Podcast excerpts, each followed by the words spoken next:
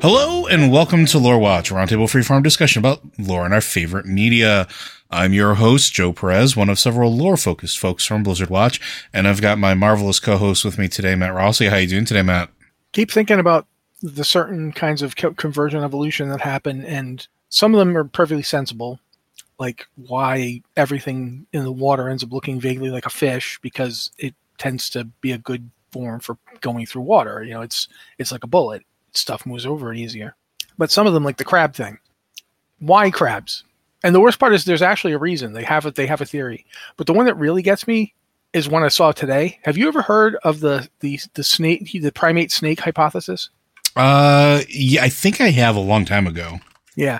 The the idea is that the reason that we have, for instance, forward facing eyes and really good color vision, really good motion vision is that we were we were looking for snakes when we yeah because like we had to evolve in order to uh, the visual yeah. system of primates had to in or had to evolve in order to detect further danger which is yeah. why it's straightforward and why we can see so much color versus uh, on the side and, and more like movement driven like some of the other uh, oddly shaped mammals so yeah.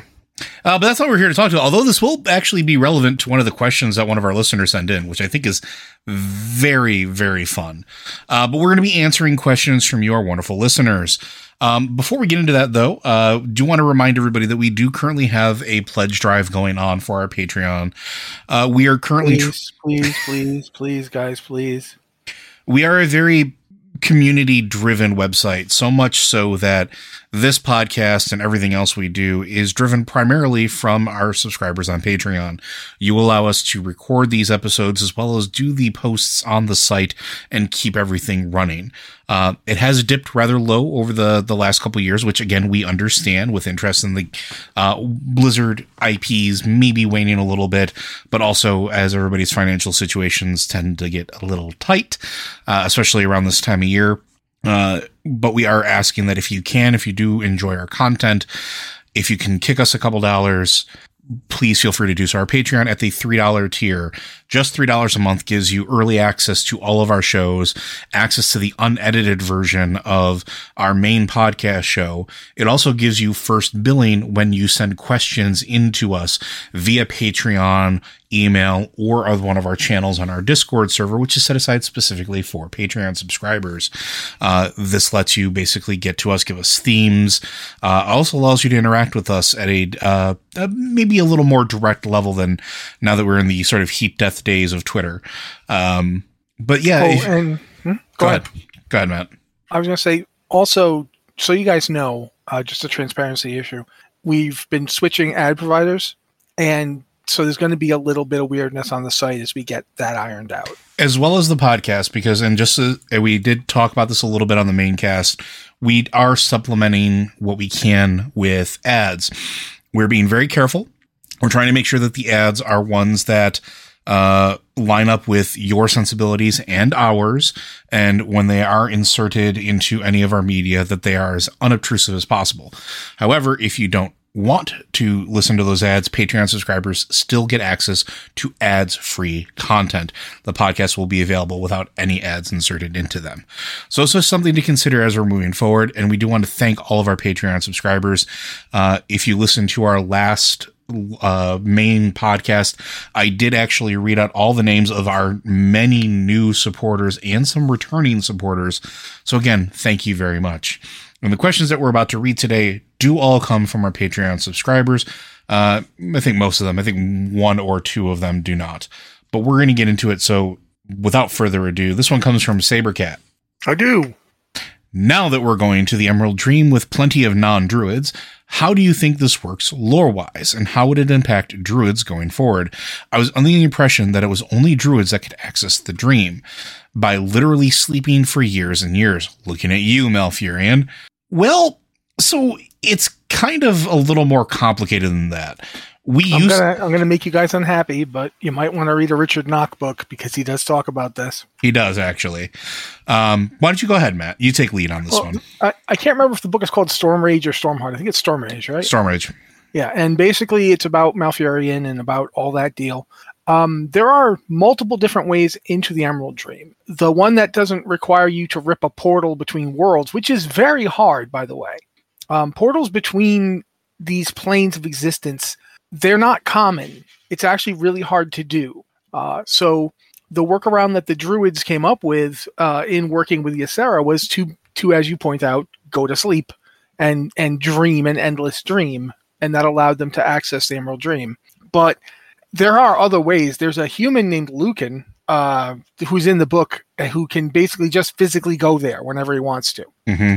But he doesn't always control it. Like I think in parts of the books, he's just jumping between worlds. Yes. Like he's jumping into the Emerald Dream, jumping out of the Emerald Dream. Uh, but but yeah, so there's that way. We know that you can use a portal because we've seen Cenarius do it. Uh, when Cenarius came back to Azeroth after he'd been killed by Grom Hellscream, he came back through a portal in Hyjal uh, that they opened to to clear the way for him. We've also uh, we've also watched the Emerald Dragons do it. We've seen mm-hmm. several of them do that as well, as well as just looking at Shadowlands alone. We know that gates into those re- into the Emerald Dream exist in other parts of existence, as it were. Dreaming and projecting just happens to be one of the more convenient ways to get in there without having to be able to rip a, a hole in reality or get to one of the portals that you might not have access to. Yeah, like for instance, if you if the, the dragons we were talking about, um, we know that they defend those portals. Like we know there's defenders around them. Um, I remember going back in the day when the Emerald we were doing the uh, Dragons of Nightmare, and there'd be dragons all over the. There's like dragonkin all over the place. Yeah, like whole um, armies. Like it would basically be like you were trying to assault Blackwing Lair, uh, the equivalent yeah. therein of armies protecting that portal.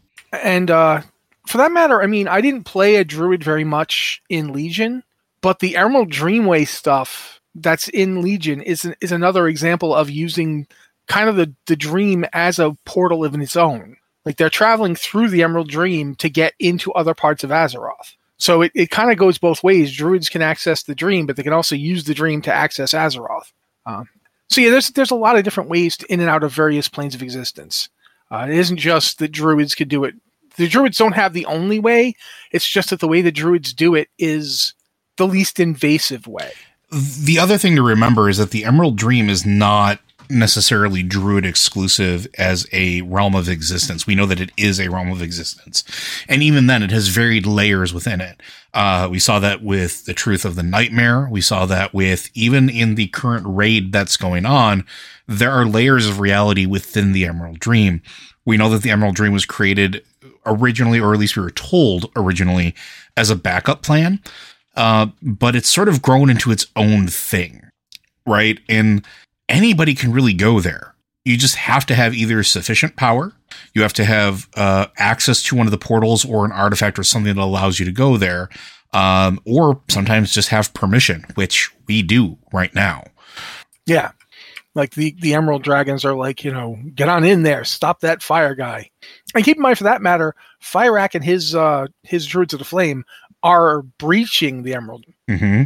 They're that they're they're a threat. They've come in, and the old gods clearly had the ability to do it. Um, although it seems an awful lot like they were using kind of the inverse of the Druid method. They were using nightmares and stuff to infiltrate the the Emerald Dream. It's it's interesting to see as we as we learn more about the Emerald Dream. One of the things we're learning is that there seems to be a part of the dream that is kind of similar to the part of the elemental planes that Azeroth has.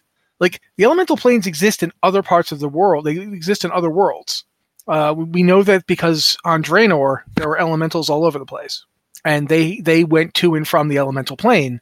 But their elemental plane wasn't like the one around Azeroth because the Titans shaped the one around Azeroth. We know that uh, Master Ra and uh, Helya created the emerald, the uh, elemental planes that the Titans constructed, like like traps to hold the elementals. Very similar to what Sargeras did uh, with the with the Fel um, when he created his prison world, um, mm-hmm. Doom. And it's I, I think the more we see, the more we realize that there's an the Emerald Dream existed before the Titans showed up on Azeroth, and it exists in other places. The one around Azeroth seems to be like similarly controlled by the Titans.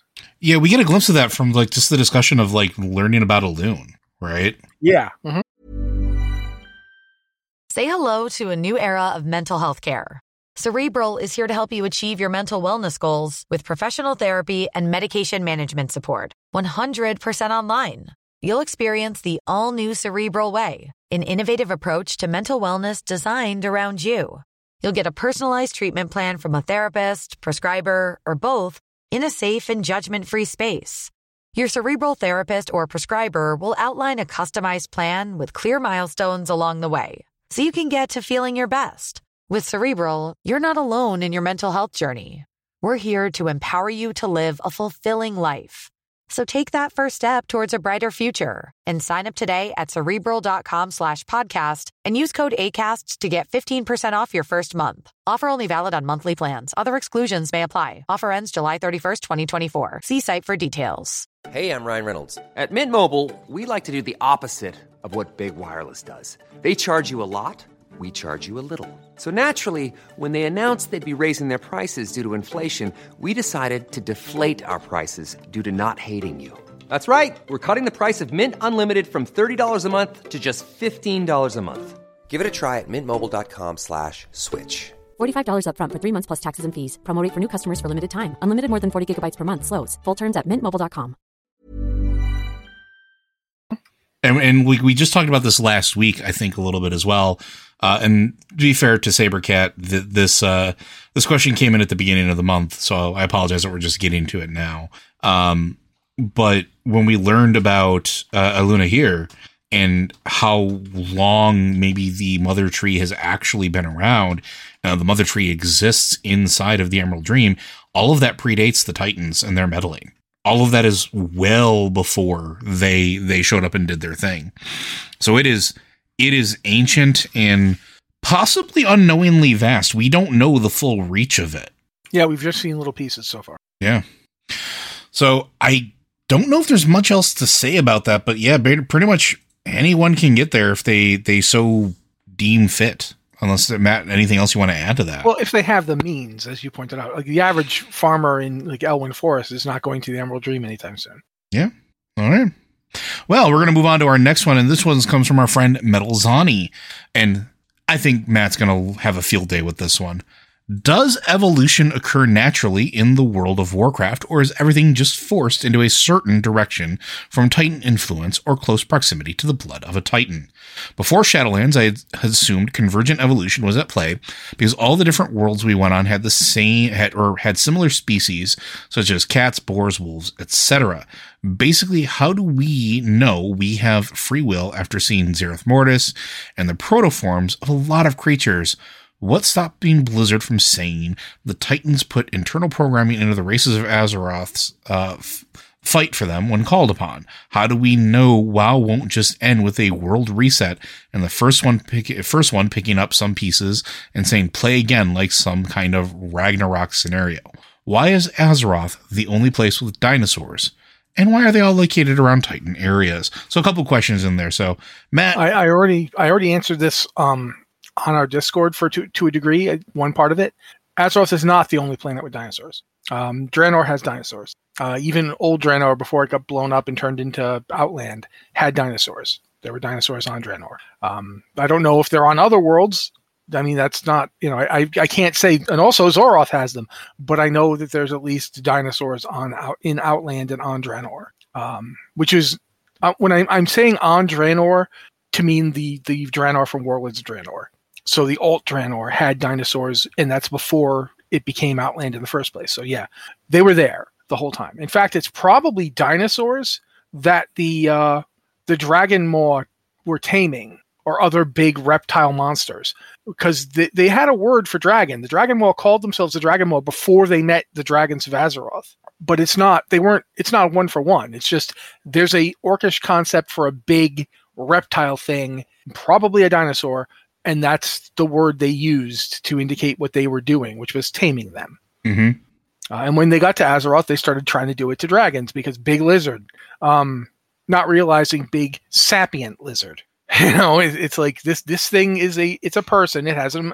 You know, it's older and smarter than you. What you're doing is horrible. Um, they didn't really understand and, and probably wouldn't have cared at that point because at that point they were part of the uh, old horde and they were all fel corrupted. Um, But to get back to it, that part we know there are dinosaurs on other worlds, and we know Aggramar didn't shape the life of Draenor. He he did create inadvertently the the orcs and the ogres, but he did so through creating one being. That's the only being he made. He made one being. That being broke apart into multiple smaller beings, which then begat uh, a whole bunch more. That that's not the same thing as what happened on Azeroth, where a lot of experimentation went down. There wasn't any experimentation on Draenor. Aggramar showed up, realized the place was messed up unless something happened, and and did something really fast, uh, quick and dirty. This will work until I can come back and try and really sort this, and then left. And he never came back because he, you know, got involved with the whole Sargeras thing. So we know that the Titans didn't make the dinosaurs on Draenor or any of the, the animal or plant life on Draenor. The Titans did not shape it. it. It's not a world shaped by the Titans except for that one thing they did. And that's just one Titan did it. In terms of what's stopping Blizzard from doing what you said, nothing is stopping Blizzard from doing what you said other than they don't seem inclined to do so. Uh, the entire purpose of the Algalon fight is to show that the opposite is true. Like, we can oppose the Titans. And when a, servant of the Titans can show up and be like, I got to do this, it's for the greater good. And we can say, F that, I live here. All my stuff is here. I, I took a lot of time collecting all that stuff. I am not letting you blow up the world so that you can get rid of some squid underground. I will handle the squid underground just like I'm going to handle your big starry butt. So I feel like the the narrative of the story all along has been the opposite of that. It is not the Titans don't have a, a control U button. I think they want to have one. I think it is in their nature to want to feel like they're in control of a situation. The the way that they view order is very much that it is a thing to be imposed. They come to a world. It's like they used to call it like the ordering of the cosmos is one of the words they use to describe what the Titans have been doing for all this time. They go around from world to world and they're like, okay, this place would be much better if it was exactly the way I think it should be to the point where we even see like Joe of the Aman'Thul thing from the uh, the tree that we talked about last last week. Okay, um, basically Aman'Thul and and uh, Eonar had a disagreement. Eonar planted the first world tree, which is a, a here, and a, a here, which was a gift from a branch of the mother tree yeah. Gungnir. And we find out that Elune and Eonar were very close, uh, I believe the exact term used was uh, her love, Elune. Mm-hmm. So Elune and, and Eonar were dating, as far as we can tell. And when she planted the first world tree, it, it barely got a chance to grow. And, and Aman'Thul was like, no, this is not our part of our order. And he ripped it out because that's his go-to solution to everything. Yeah. Well, I mean, th- to be perfectly fair, he said nature is chaos chaos is not order. This is not what we do. And then ripped it out, causing the Un'Goro crater. So like, which goes to the point of does evolution exist outside of like whatever the Titans programmed? Yeah, I mean it has to because it's anathema to Aman'Thul, right? It's it's something yeah. it's something that that grates on that sense of order. And I think that the, the, the confusion is being caused in part because we've seen things evolve I'm putting air quotes in here, but you can't see my hand. So we've seen things evolve when exposed to, as you pointed out, the Titan's power or the blood of, an, of a Titan or what have you. And I mentioned this, I, I was talking to somebody about it. I don't remember who I was talking to about it. It might have been Joe. Um, it, it, you can look around and you can see examples over and over again. Like one of the examples is the Mogu. The Mogu used anima, which they, mm-hmm. they which is supposedly not the same as the anima from the from the Shadowlands, but you know whatever. Um, they used anima to create the Saurok.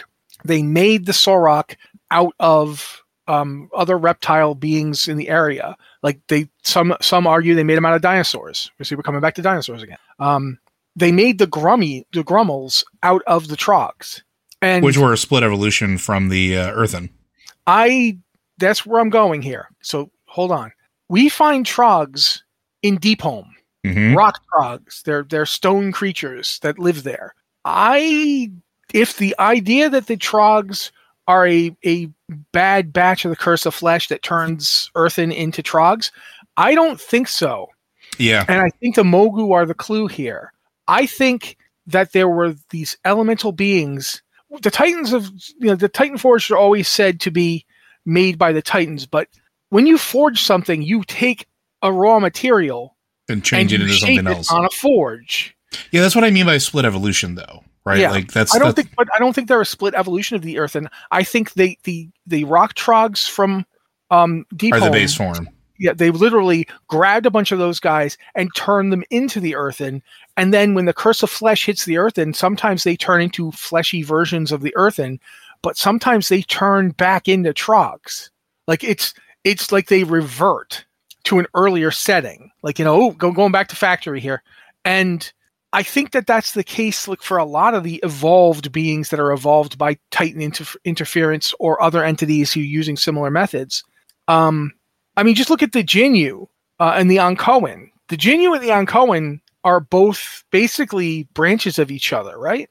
Well, Jinyu are Sorry. said to become from Murlocs. Yeah, but the Onkoan are basically that too. Like the Onkoan are Jinyu, but they're not. And I think that that's the random processes continue even though the Titans are interfering with the orderly ones. The the Titans are trying to drive things in certain directions. But the world has like other forces that oppose them. And that's the way evolution actually works. Evolution isn't you know people think evolution is this weird thing that makes things get better quote unquote but it has nothing to do with getting better It's reaction to about- stimuli.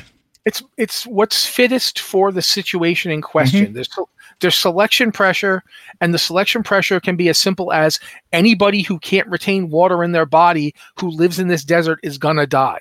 And that therefore since they're going to die they're not going to have children and therefore anybody who is capable of retaining water in their bodies will live to have offspring. So those offspring will likely inherit that trait. And if they don't inherit that trait they will die so the desert is winnowing out creatures that don't retain water in their bodies.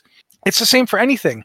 One of the reasons that species die out when we have mass extinctions in the real world is because they're specialized. They've evolved with a specialization that allows them to do something. And when the situation changes, when the when the environment changes, when the climate changes, they die because they're not adapted for that situation. And the ones that survive will most likely have qualities that allow them to survive, and those those qualities will be selected for. That's in a way that's the order of chaos. That's chaos providing its own order.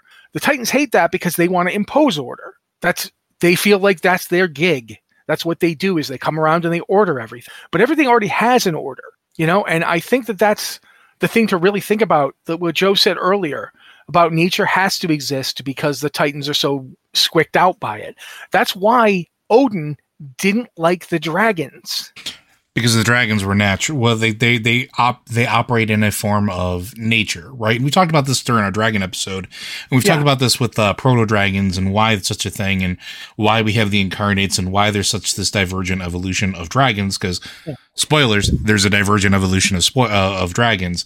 But they are born of Azeroth. They're creatures of Azeroth that existed before the Titans got there. And, and and it's also interesting that they're when you go to the elemental planes you find drakes Mhm. there's wind drakes and stone drakes and uh, i want to mention this the quest uh, with odin in uh, in patch 10.2 Yeah, so mild spoilers if you haven't done the campaign storyline. First of all, do yourself a favor and go do it. But yes, please proceed. Um, I'm going to try and keep it as spoiler free as possible, so I'm going to be kind of vague in places. But basically, Vyranoth finds out, like while she's working with everybody, you know, Vyranoth is now making nice with us. By the way, sorry, spoiler if you haven't been playing in a bit, but Vyranoth is now working alongside the uh, aspects to try and preserve the Azeroth and the the Tree of Life, the uh, the New World Tree. But she's still pretty much a dragon chauvinist, or more specifically, she's pretty anti-Titan. And when she finds out that the Thorignir, remember the Thorignir, the giant chin storm dragons? Yep. The Thorignir, the Thorignir are true dragons. They're not. They're not like you know some kind of weird reptile offshoot or nothing. And they're, they're true not dragons. yeah, and they're not something that Odyn made. No, but he has them convinced he did. Yeah. He claims he made them, and that they have to serve him. And not now we know that some Thorignir are ignoring him because there are Thorignir already on the Dragon Isles. But the Like vast majority of them are still holding to their Yeah. they're holding to and honoring their their sort of pact. Yeah, because they made a pact with Odyn that you find out about in Legion when you go up to the top of the mountain and they tell you about the whole deal that they made with Odyn eons ago. Uh, basically, for a dude who didn't feel like dragons were the right call, he went and got his own dragons as soon as he could. You know, but regardless, the Thorignir are like you know they're they're in Odyn's little halls of Valor deal, and he's keeping them there while the, the calling is going out. Now the calling is going out, like the Dragon Isles are back. The call went out. They felt it. They still feel it. Yeah, they feel it right now, but they're they feel like well. We, we have to do we have to keep to the pact because you know he, he, without without uh, Odyn we wouldn't even be dragons or anything. He, he's the one who who who turned us into this, which is nonsense. He didn't. Um, and and Vyranoth is the one who's like absolutely furious. She's like, this is he thinks he can he can control dragons. So she, you know, the bunch of you, you and her and a bunch of others. And I, I recommend doing this quest. And if you have a warrior, do it on the warrior first. Oh yeah, because some of the options in the dialogue are just brilliant. Um, Although anyway, everybody gets the option to say, "I've always wanted to punch Odyn in the face," which makes me very happy. Yeah, but not everybody gets to say, well, I know Odyn personally, so I really want to punch him in the face. Yeah. But when you get there, uh, you you do the typical thing where you end up fighting Odyn for a while, and then Vyranoth basically intercedes when he's like saying enough. He she intercedes and and freezes him, uh, and she's like talks to the Thorignir, and she's like, "Look, you're dragons, and stop." Well, let's you're- let's hold on. Let's let's not downplay that. She snaps her fingers, and he is frozen in place. She is an order of magnitude more powerful than Odyn is. I do not agree with that. I've seen. I think she's probably his equal, um, but I don't know if she is an order of magnitude powerful because you know beings who are not more powerful can still affect other beings. Fair. You know, Jaina can. You know, Jaina has cast spells on people like Thrall. Even you, you would argue that Thrall and Jaina are probably pretty close, although Jaina is probably more powerful. Mm-hmm. Regardless, it's it's not it's not clear cut yet. But, but she really freezes cool. him in place. Yeah, she freezes his his big dumb ass. Um, so I guess that's our one. That's our one. Okay, sorry. I'll try and try and watch it because Odyn's such a jerk that I, I, have to control myself. But yeah, it's it's absolutely uh, you know it's it's a it's a star moment for Vyranoth because she comes in and just shuts him up um, because he is such a tedious person. Oh man. Anyway, she basically talks to the Thorignir. She's like, "Look, I know what he's told you, but it's no. You are dragons. You are true dragons, and you are being called home. You know, and and if you want to come, you are welcome. I will lead you there." Uh, and she's not forcing them or trying to force them. She just says, Look, the door is open. I can bring you there now. You can come with me. You do not have to stay here and let this madman tell you what to do. You're dragons. That's the end of it. You belong home and you can come home. And I, I just, it's a really great moment, partially just because Odyn gets totally humiliated, uh, but also because it, it kind of clears up a point that's been, you know, Joe and I talked about all the way back. Um, wow, like a couple years now, right? Oh yeah, yeah. When we did our dragon episode, is that there are dragons like the Thorignir and all those that aren't aren't part of the the aspect groups, for lack of a better word, the flights, and they're being brought home. They're they're they get to come home too. Uh, it isn't just going to be the you know the, the the red, the bronze, the blue, the black, the green. It's going to be all dragons even like it's gonna we're gonna see some proto drakes in there because Vyranoth has joined with them. Mm-hmm. So you know that some of the proto drakes are going to come along and, and be part of it too. Uh, so yeah, I, it is one of those situations where the Titans want to impose a very specific order on the world, and it's becoming more and more apparent that without the Titans, those worlds would still exist. Yeah, they just wouldn't they wouldn't be affected by the Titans. It doesn't necessarily mean the Titans did as bad. When your planet has a bunch of old gods crawling around on it, it's probably good to get somebody to get them out. But regardless, the Titans are not the creators that they claim themselves to be. No, and I find it very interesting as well because like it also highlights the limitation of what the the Titans could essentially do. They couldn't maintain perfect order. Like going back to the curse of flesh, we've argued that it was something that was pre-programmed in there. Um, maybe after last week's episode, it was something that was pre-programmed in there by a certain Eonar. Um, you know, because nature must find a way. But maybe the Titans themselves didn't expect life to evolve like that. That's why Algalon looks at us with such a interesting eye, right? Like it be why we are so curious to it. We are the oddity. Well, doesn't he even say something to the effect of maybe it's your your you know your flaws? Mm-hmm. See what the Titans view it as a flaw. They view free will as a flaw. Maybe not all of them. I'm going to say I'm going to No, say that no, Eonar not all of them. Eonar I I think is firmly in the camp of I like nature and like is you know maybe not necessarily fully on board with the everything must be 100% controlled all the time. I do, I think that you know we saw for a fact that of the of the um the Titan Watchers, the Keepers, um Tyr definitely was much more in tune with the idea that the beings of Azeroth should have a say in what happens to their world. Mm-hmm. Um, Odyn clearly isn't, but I honestly think I don't know how much time we have for a long discussion of Odyn's psychology, but I think getting his face melted off definitely didn't do Odyn any favors on the stability plane. No, I would agree. I Um, mean, having your face melted by Ragnaros, Ragnaros is probably uh, not going to make you the most uh, loving person. And I mean, it would probably make you want to control things. So, you know, one of the things that happens with PTSD, as somebody who has it, is you want to you you you develop this aversion to like allowing something like that to happen again. But the problem is you can't control life. And if if you're not like if you don't get lucky and don't get the right therapy and so forth, one of the things that can happen is that you start obsessing about controlling every little thing. Say hello to a new era of mental health care. Cerebral is here to help you achieve your mental wellness goals with professional therapy and medication management support. 100% online. You'll experience the all new Cerebral Way, an innovative approach to mental wellness designed around you. You'll get a personalized treatment plan from a therapist, prescriber, or both in a safe and judgment free space. Your cerebral therapist or prescriber will outline a customized plan with clear milestones along the way so you can get to feeling your best. With Cerebral, you're not alone in your mental health journey. We're here to empower you to live a fulfilling life. So take that first step towards a brighter future and sign up today at cerebral.com slash podcast and use code ACAST to get 15% off your first month. Offer only valid on monthly plans. Other exclusions may apply. Offer ends July 31st, 2024. See site for details. Spring, is that you? Warmer temps mean new Allbirds styles. Meet the Superlight Collection, the lightest ever shoes from Allbirds, now in fresh colors. These must have travel shoes have a lighter than air feel and barely their fit that made them the most packable shoes ever. That means more comfort and less baggage. Try the Superlight Tree Runner with a cushy foam midsole and breathable eucalyptus fiber upper. Plus, they're comfy right out of the box. So, what can you do in a Superlight shoe? What can't you do is the better question. And because they're super packable, the real question is, where are you taking them? Experience how Allbirds redefines comfort. Visit allbirds.com and use code SUPER24 for a free pair of socks with a purchase of $48 or more. That's A-L-L-B-I-R-D-S dot com, code SUPER24. Mm-hmm. And Odyn is classic that. He, he's, So I uh, think- he- yeah, he, and I mean, I'm pretty sure he would have been a little bit of a shut-in even if he wasn't locked away.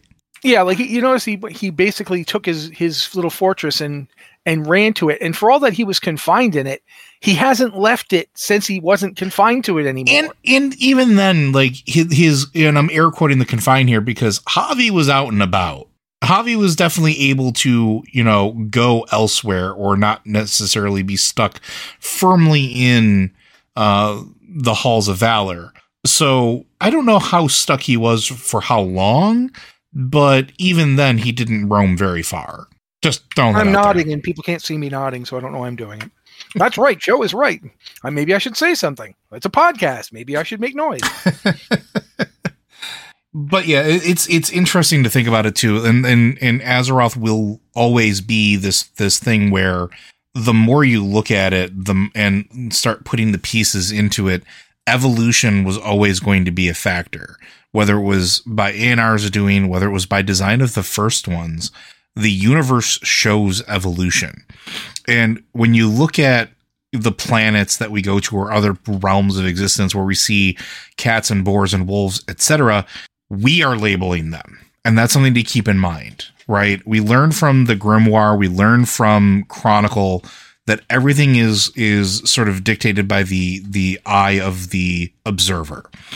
And when it comes to species of uh, like of Azeroth, but species of literally everywhere in the universe or, or of existence, we don't maybe necessarily know what we're talking about, and we justify it by classifying them in a manner that we understand.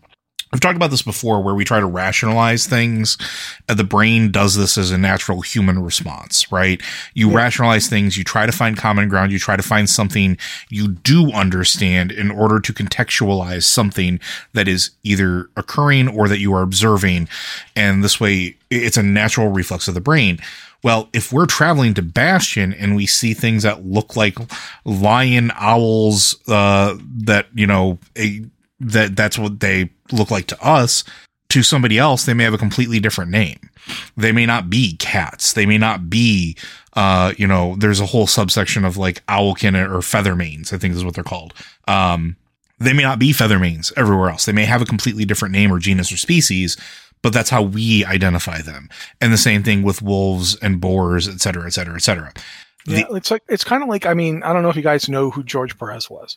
Brilliant comic artist decent writer, but really brilliant comic artist. Uh, he and um, Kurt Busiek did a, a, comic called JLA Avengers. And in it, there's always been a scene that I really loved because Busiek drew it so well. There's a scene where Iron Man and Superman are, are both going up into space to try and observe what's happening to the planet below them, mm-hmm. which is mm-hmm. Earth.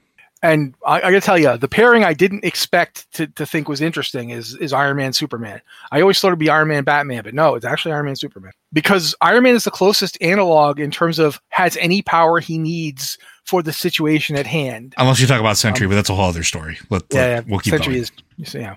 Iron Man is like scanning. He's like, I, I this doesn't make any sense. These planets have different sizes, different densities. They even have different magnetic fields. I, I can't be seeing this. There's two giant hands pushing the planets together. It can't be happening. And Superman's like, it isn't. You're just your brain is trying to tell you what's happening in a way you can grasp. Mm-hmm.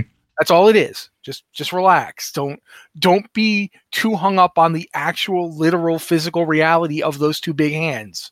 Okay? Because you're going to break yourself that's kind of how you have to view any interplay. Like when we go to Maldraxxus, to us it looks absolutely horrifying, but to them it's clearly normal.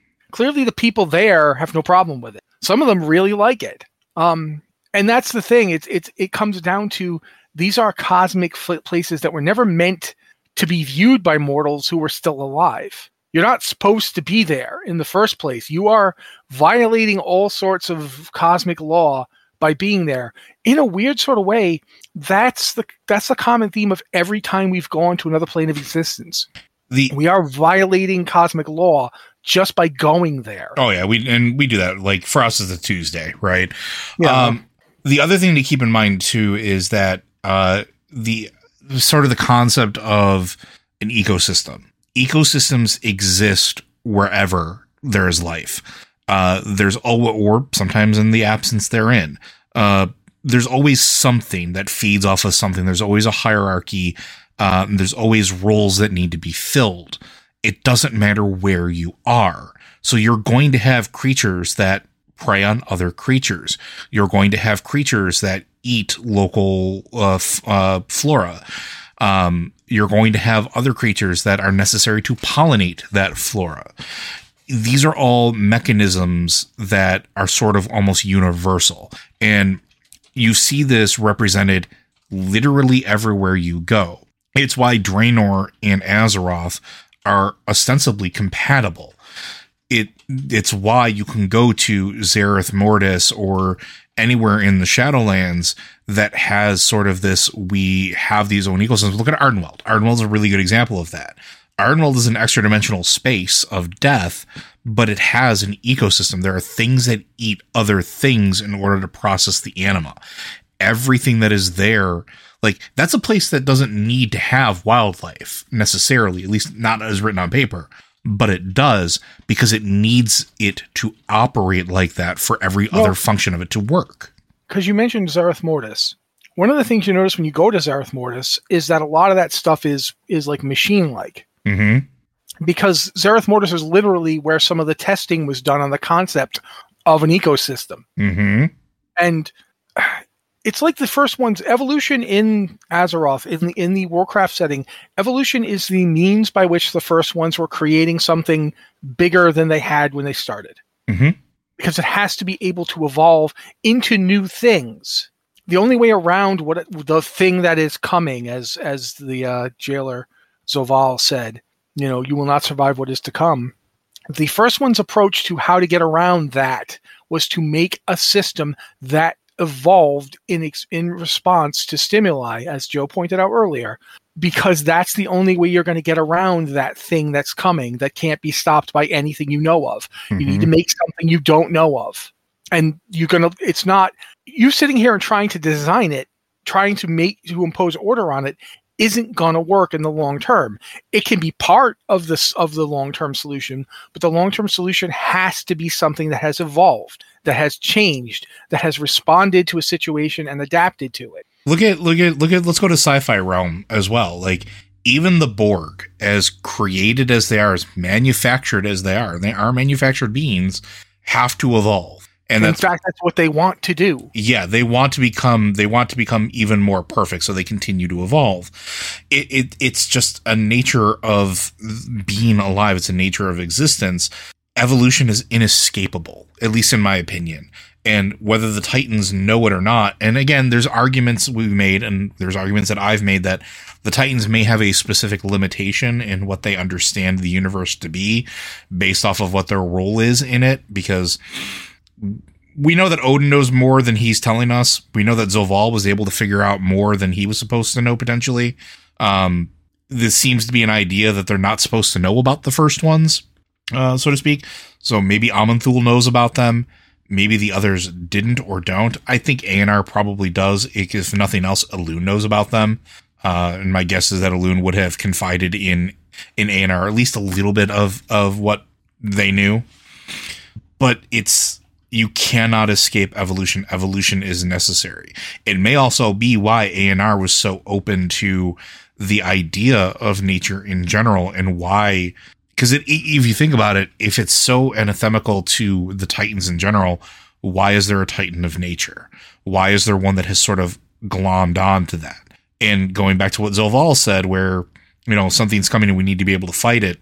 If the first ones knew that and they wanted to set everything in motion in order to fight that, but understood that they had limitations. They had a boundary that they would hit against, and that these perfect, like, you can't perfectly curate everything because perfectly curating anything, it can break. And if it breaks, it's absolutely useless.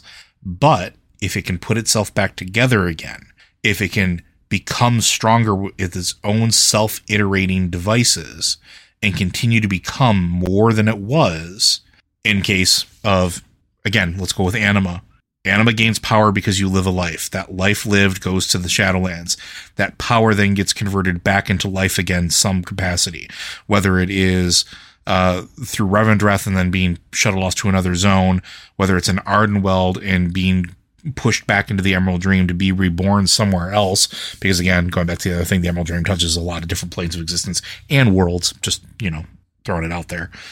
You need to continually change and evolve to become stronger. The other, the Titans didn't seem to understand that. Sargeras didn't even seem to understand that, and he was probably closer to that than most of them were. Eonar may have been the only one that did, and that's only because of Elune. So it's inescapable. It's something that needs to happen. It may be by design. It may be something that was planned from the very beginning. We'll never know. But yeah, it's not because the Titans did it. I think it's just how it is. We, Yeah, another thing to consider too is that the role the Titans play might be akin to if you look at the natural world. Uh, one of the things that you look you can see that is another inescapable force is that when things get stagnant, when things have gone as far as they can, there's too much competition, there's no room for anything to move into a new niche, we will eventually see a situation occur where a lot of things suddenly die. Hmm whether it's a forest fire or a series of forest fires or like lava covering half the planet, which absolutely happened once, um, or like an, the, the the planet Earth has been through three global ice ages, and that's before the ice age we went through in the Cenozoic. I'm talking the entire planet froze solid, like completely covered in ice. The only reason there's animal life left on Earth is because sponges just wouldn't quit no matter how cold it got, sponges just kept going. And we all kind of owe sponges a debt of gratitude. Uh, so the Titans might be considered to be a conceptualized version of that force, Yeah. which would explain why they have interactions but don't go to the Shadowlands. or why Because- they can't go elsewhere in general. Yeah.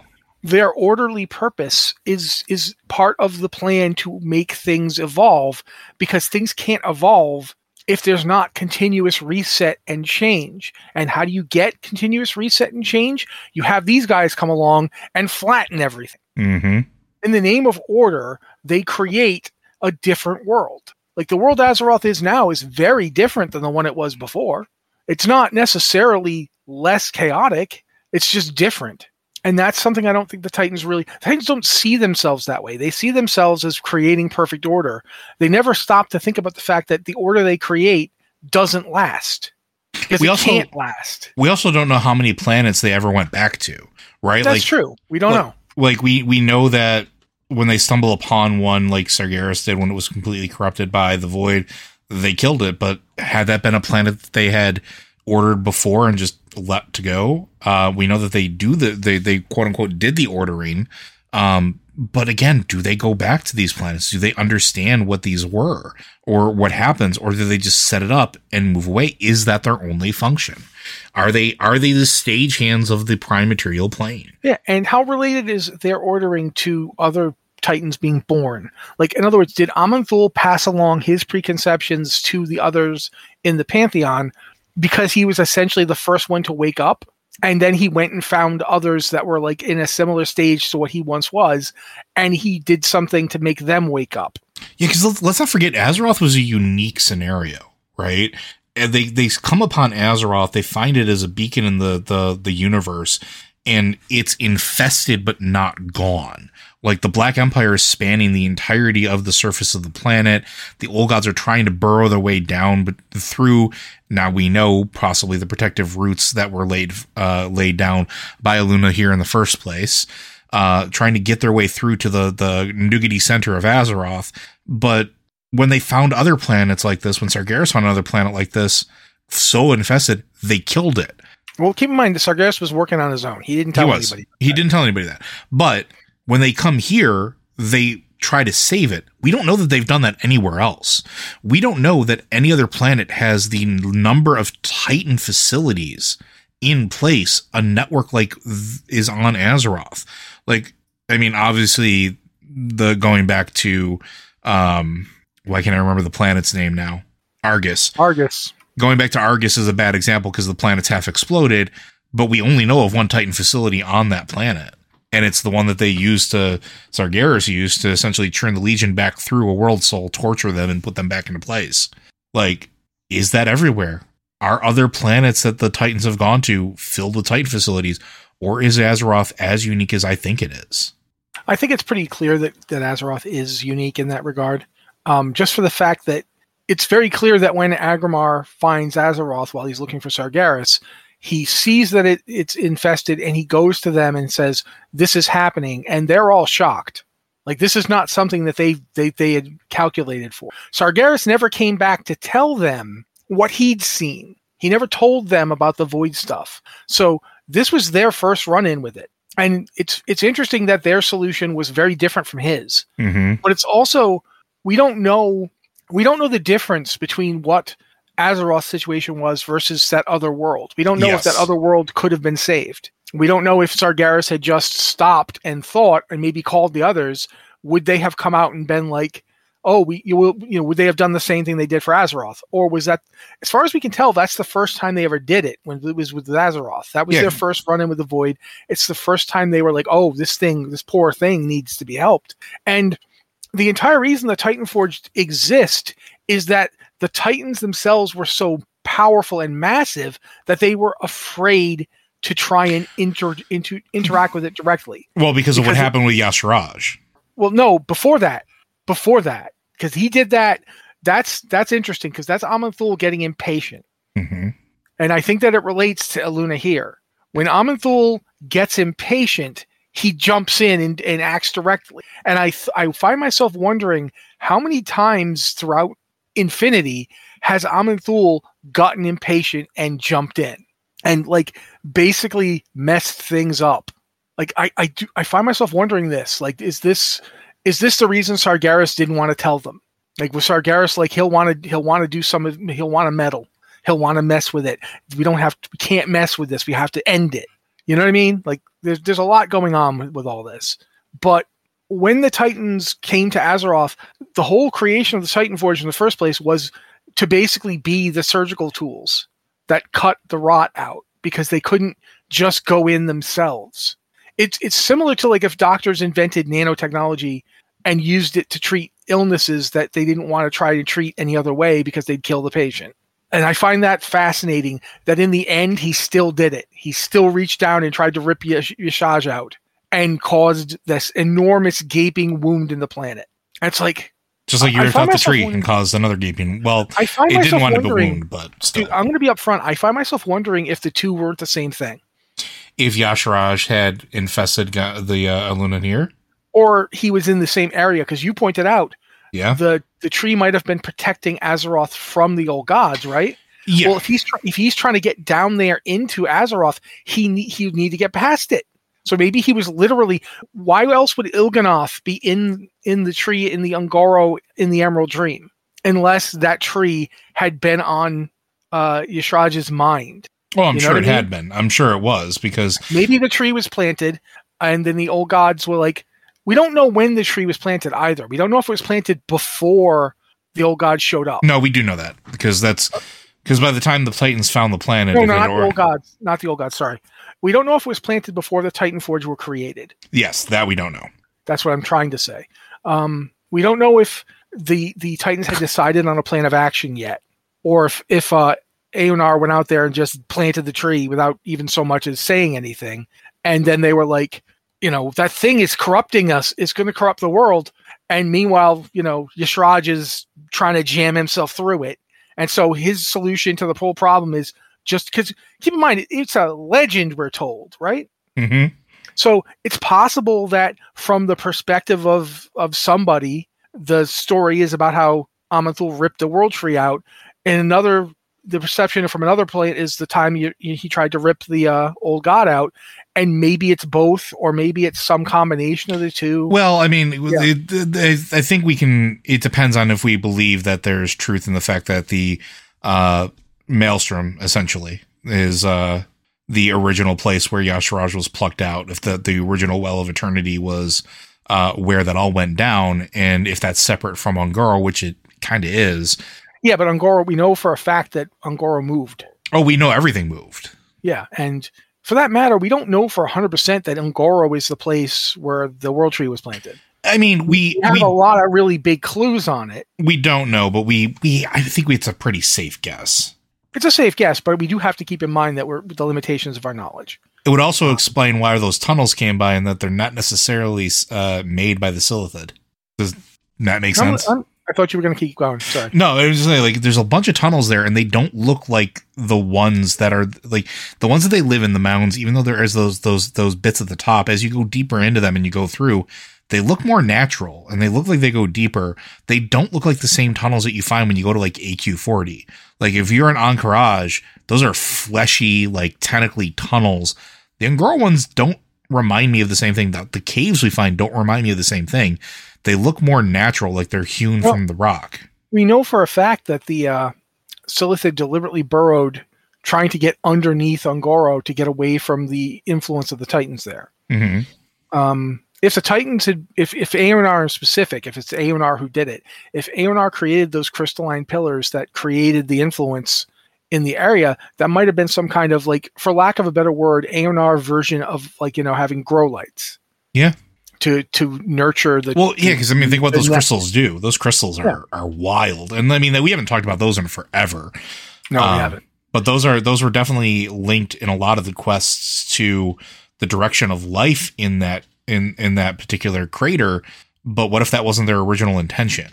What if that? Like, yeah, or, or like I said, if they're the equivalent of Eonar's grow lights for the tree, maybe she was trying to make it grow back because she knew the root system was still there. And for that matter, if the root system's there, maybe that's why the Silithid couldn't go through Un'Goro, and that's why they were trying to dig under it. And maybe that's why they're in those tunnels because if those tunnels are related, they're trying to infest it, just like a like you know termites would try to go into a tree. Well, don't yeah, know. and that that that is a really good way to put it too, because termites don't necessarily burrow if they don't have to.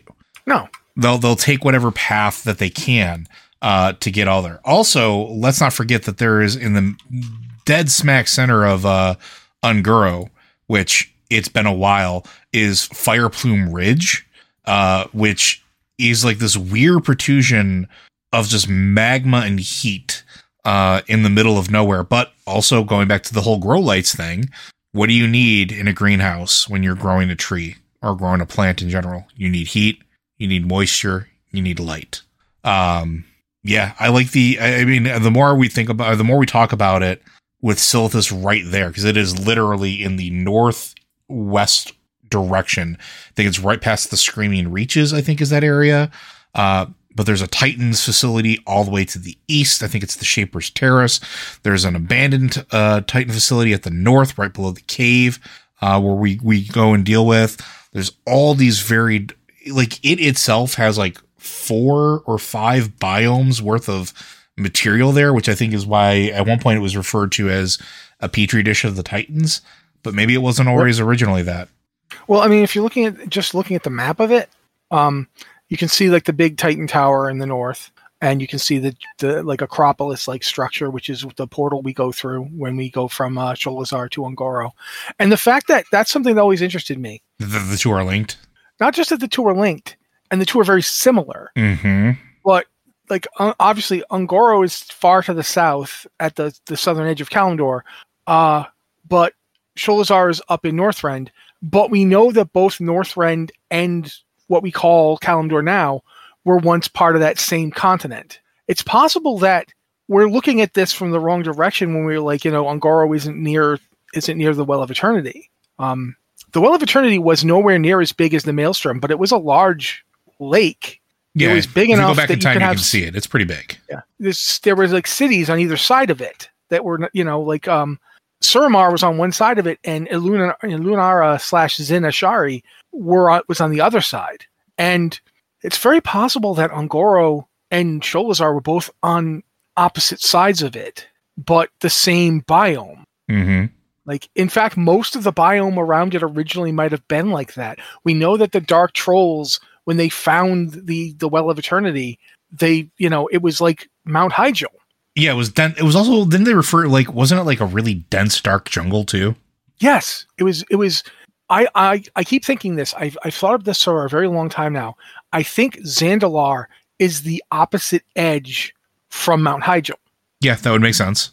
Like I, like in the similar fashion. Like I think it, like in the real Earth that we live on, if you go to the Appalachian Mountains and you go to a coal mine, the rock and the coal you find uh, was laid down in the Carboniferous period, but it was laid down right next to the exact same strata in Ireland and Britain, because Europe and, and America were basically touching at that time. And, and now, of course, the Atlantic Ocean exists between them, but you, you, they, they actually call it the continent of Euramerica back then because North America and Europe were, were not, Europe wasn't part of the, what's now Eurasia. Europe and, and North America were one continent. And then as the world crammed itself all together and then broke itself apart again, they got separated by the growing Atlantic Ocean. Um, and that to me, every time I look at Zandalar and the way Zandalar is set up and the way the Loa interact with the Zandalari, I'm like, it's a mountain. Yep. It's just, it looks like an island because it is an island because the ocean is all around it. But there's a reason Zandalar didn't get destroyed.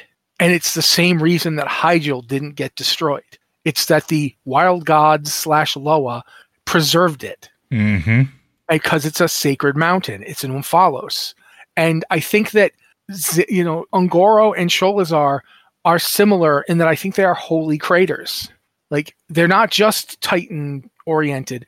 There's there's an energy there that is older and more primal. We know that the wild gods, the you know the August Celestials, the ancients, the Loa, they are. Although the word Loa really means any weirdly powerful. Yeah, because like uh, we've we've established it before. Like trolls refer to wisps as loas as well, which yeah, and for good anything reason. that's you know pow- powerful and, and otherworldly enough, boom, it's a Loa. Um, but Heck, we deal with one in the dream. There's a Loa in the dream we deal with. The Loa of Yeah. change. Quet- Quetzal?